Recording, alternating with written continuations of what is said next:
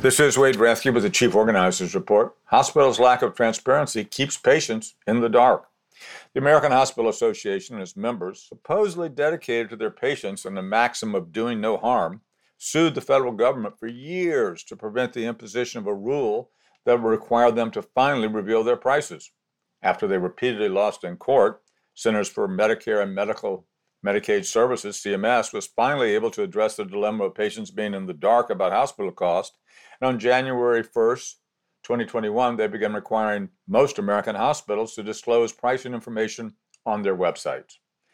Acorn International, Labor Neighbor Research and Training Center, and Local 100 United Labor Unions partnered on a three state study where they had long involvement and many members to study the implementation and impact of this new rule.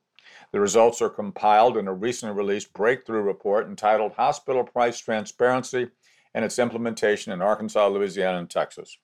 The report is out, but the news isn't good. Few hospitals are complying with either the letter or spirit of the new rule, and many aren't even bothering to reveal their prices at all, much less in a machine readable and easily comparable fashion as required. In fact, in the process of this year long research, the project reported close to 100 hospitals for total noncompliance. They didn't even bother.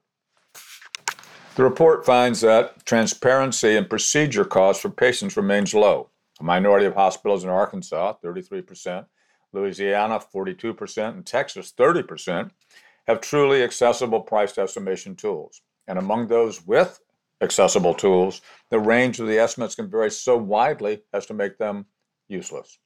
In some cases, hospitals include scores of prices for the same procedure, creating total confusion for patients and making it impossible to compare with other facilities. The report also found wide variations in public, private, and nonprofit hospitals, with nonprofits being generally more expensive in Louisiana, although Texas had the highest average cost across the board and Arkansas the least. The metro areas with the highest list prices in each state are Fayetteville, Springdale, Rogers in Arkansas, Lake Charles in Louisiana, and Longview's metropolitan area in Texas. Bottom line, this regulation has failed and needs to be fixed. The report and the organizations behind it argue that the fix is straightforward.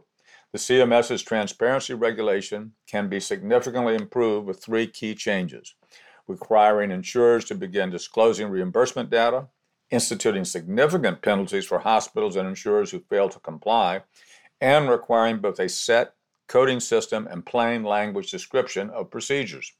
As Warren, Arkansas veteran healthcare worker Henrietta Collins, president of Local 100 United Labor Union, said, the price transparency regulation was supposed to shed some light on these prices to benefit consumers, but this study shows that it's totally failed.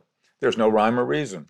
Until hospitals get their act together and agree on standards, or the government makes them, patients will continue to be in the dark about the cost of their health care. We need to make them do better. Your congressional delegation needs to get to work. State officials need to kick some butt as well. We all need to demand that our hospitals stop playing and do right. This report points the way. Now we all need to make change happen.